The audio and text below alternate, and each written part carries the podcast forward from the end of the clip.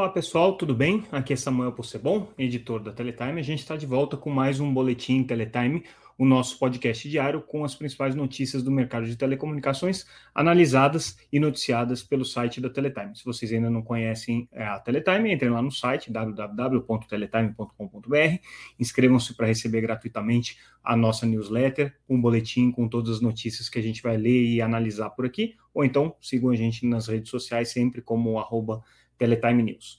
Bom, é, já está tarde da noite, a gente está trazendo hoje as principais notícias é, dessa terça-feira, dia 8 de março de 2022. Então, eu vou tentar ser breve, mas foi um dia importante, então tem algumas coisas aí que a gente vai precisar analisar com um pouquinho mais de cuidado. É, boa parte das notícias que a gente vai ler dizem respeito aos comentários que foram, foram feitos pelas operadoras de telecomunicações ou empresas é, do ecossistema de telecomunicações a consulta pública que a Anatel realizou é, com relação à nova, ao chamamento público né, que a Anatel é, realizou com relação à nova versão do Plano Geral de Metas de Competição. Plano Geral de Metas de Competição é um dos mais importantes regulamentos da Anatel, que regula a relação entre as empresas de telecomunicações. É um regulamento que já tem aí uma, um, um bom tempo de estrada, trouxe inovações importantes na relação é, de, de é, atacado entre as empresas, então como que uma empresa contrata serviços da outra, como que elas se relacionam e como que se dá a relação competitiva entre elas, e é um dos regulamentos aí fundamentais para o cenário competitivo das telecomunicações. E de tempos em tempos a Anatel é obrigada a é, rever esse, esse plano geral de metas de competição, justamente porque o mercado é muito dinâmico e existem novas demandas que aparecem o tempo todo. E aí é, a gente entra nos comentários que foram feitos destacando alguns pontos importantes. É, bom, nos últimos meses, talvez anos, aí a gente já esteja discutindo é, a realidade das redes neutras no mercado de telecomunicações. Elas surgiram no momento em que algumas empresas passaram a ver como mais interessante oferecer capacidade de rede no atacado para que outras operadoras prestassem seus serviços e que as grandes operadoras, principalmente as grandes operadoras, fizeram a segregação entre a infraestrutura de redes fixas e é, a, as unidades responsáveis pela prestação de serviço. Então, quando foi feita essa separação estrutural, é, criou-se uma nova realidade no mercado. Lembrando que a Oi é, fez essa separação como parte do seu processo de recuperação judicial e criou a Vital. A Vivo fez essa separação e criou a Fibrasil. A TIM fez também essa separação, criou a iSystem. Existem outras redes neutras aí no mercado brasileiro, como a American Tower. Né? Então, é uma realidade que está cada vez mais importante. E aí, a Globenet, que é a empresa do, do fundo BTG Pactual, que comprou é, a participação da Oi na Vital, então vai ser a controladora da Vital, portanto, vai ser é, provavelmente a controladora da maior rede neutra brasileira, lembrando que a Vital tem 400, mais de 400 mil quilômetros de rede de fibra, fez um comentário ao Plano Geral de Metas de Competição pedindo para que a Anatel deixasse as redes neutras fora do Plano Geral de Metas de Competição. Significa o, quê? Que para essas empresas de redes neutras não haveria imposição de remédios ou imposição de obrigações que não são aplicadas a empresas entrantes ou empresas competitivas. Por que, que o BTG está preocupado com isso? Por que, que a Globenet está preocupado com isso? Porque a Oi vai continuar sendo é, acionista da Vital. Então, todas as responsabilidades da Oi que ela tem como uma empresa com poder de mercado significativo é, migram ou ele, transbordam também para a Globenet e, e para Vital. Né? Então, o que eles estão querendo é justamente fazer com que essas empresas fiquem fora, para que elas possam atuar no mercado é, de telecomunicações com o mínimo de restrições, com o mínimo de obrigações possíveis e que a relação dela com as, com as empresas de pequeno porte, médio porte, enfim, com as outras empresas de telecomunicações, se dê em relações em bases comerciais, sem imposição de regras do PGMC. As regras do PGMC impõem, por exemplo, que você tem que ter é, uma oferta pública dos seus é, serviços, ela impõe simetrias nessas, negocia nessas negociações, ela impõe é, que você é obrigado a atender quando uma, uma empresa demanda o uso da sua infraestrutura. Então, existem uma série de, de, de, regras concorrenciais que se aplicam a empresas com poder de mercado significativo e o que o BTG está querendo, a, a Globenet está querendo, é essencialmente não ter essas mesmas obrigações. Ainda nesse contexto, aí é a segunda notícia que a gente traz, o Ministério da Economia por meio da SEAI, que é a Secretaria de antiga Secretaria de Acompanhamento Econômico, né? hoje é a Secretaria de, de Competitividade e Promoção da Concorrência do Ministério da Economia, é, fez uma série de observações aqui para a Anatel com relação ao PGMC. E o que eles estão chamando atenção é justamente para a necessidade, e aí vai em, em, oposição ao que disse a Globinet, né?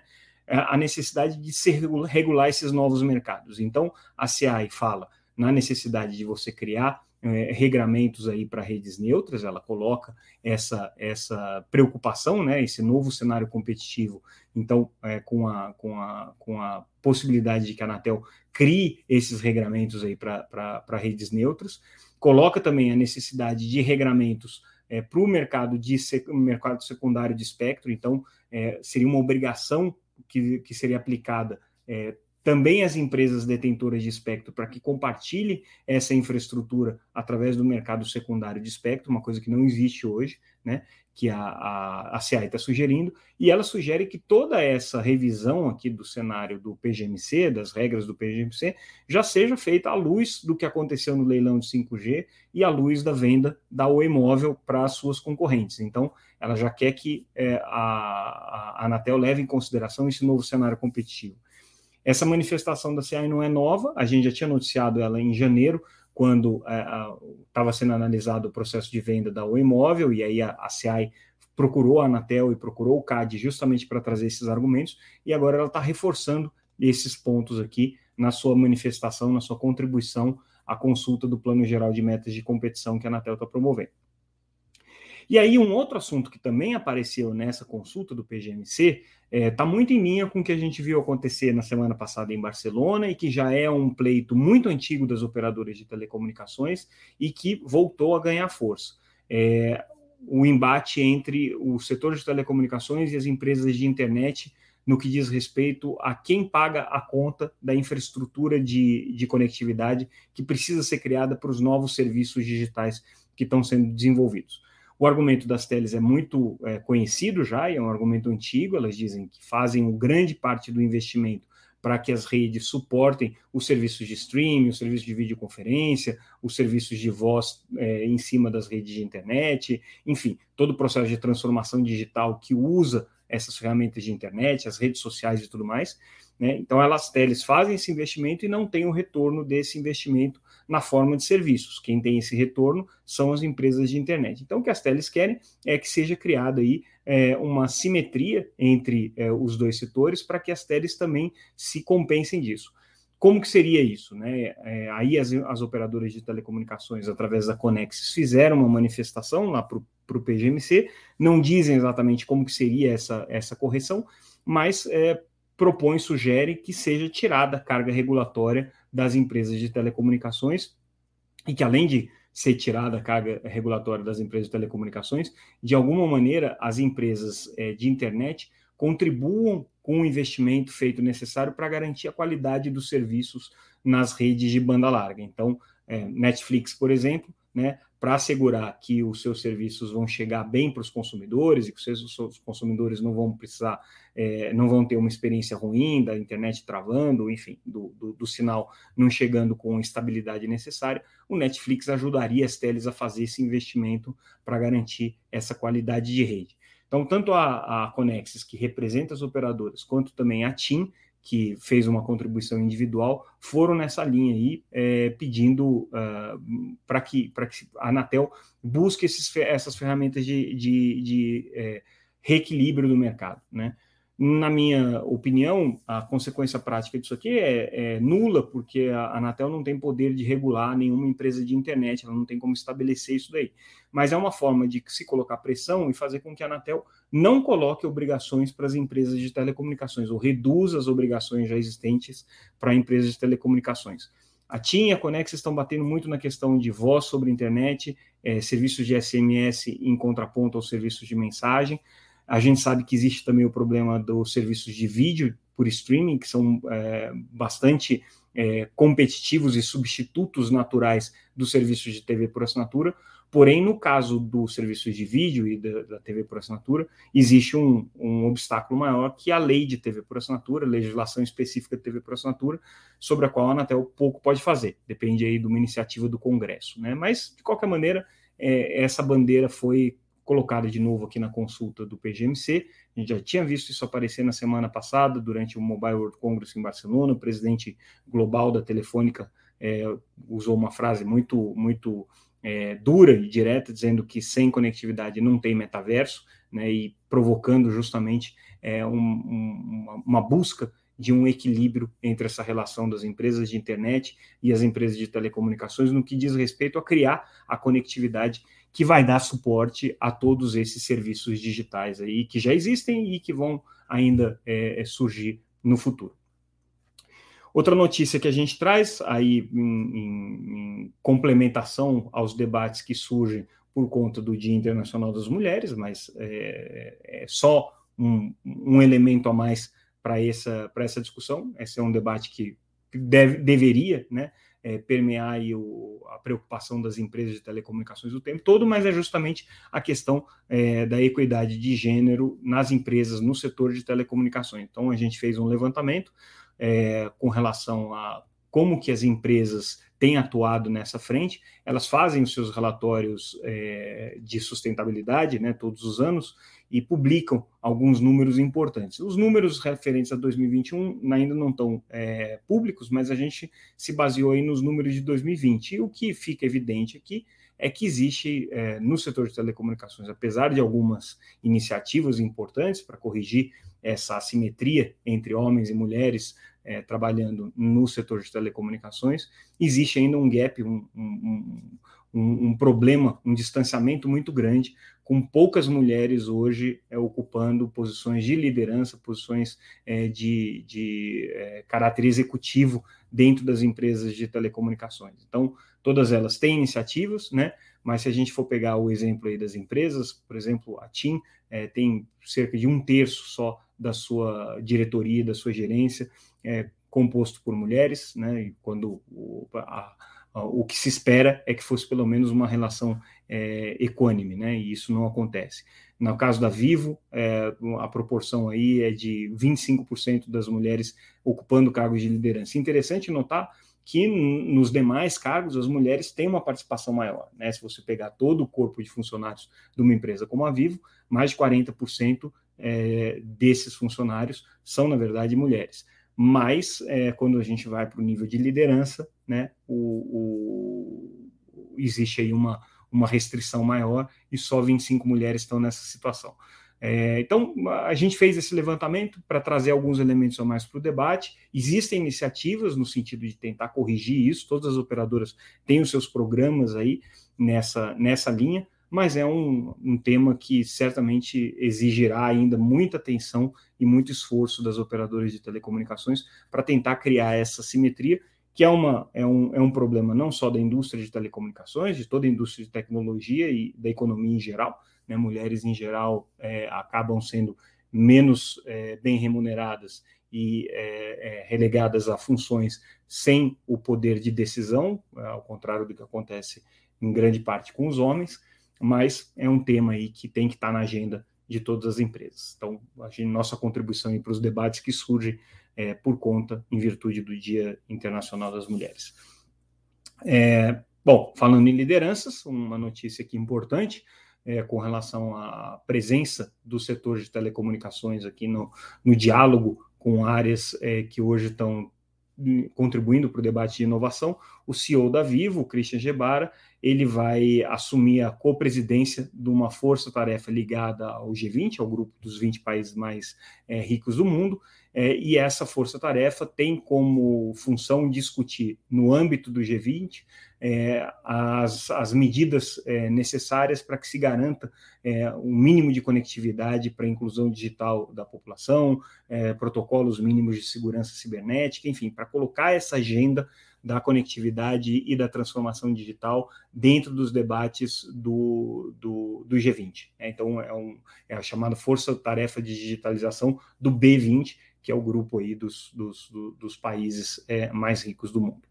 É, o, o, ao lado do Christian Gebara estão aí também participando o presidente da Ericsson, que é o Bjorn Ekholm, é, o, o, líder de governança do Banco Mundial, Sam Denner, é, Hans Paul Buchner, que é diretor do Boston Consulting Group, é, enfim, e outros, outras personalidades aqui é, do mundo de tecnologia, do mundo de telecomunicações que participam.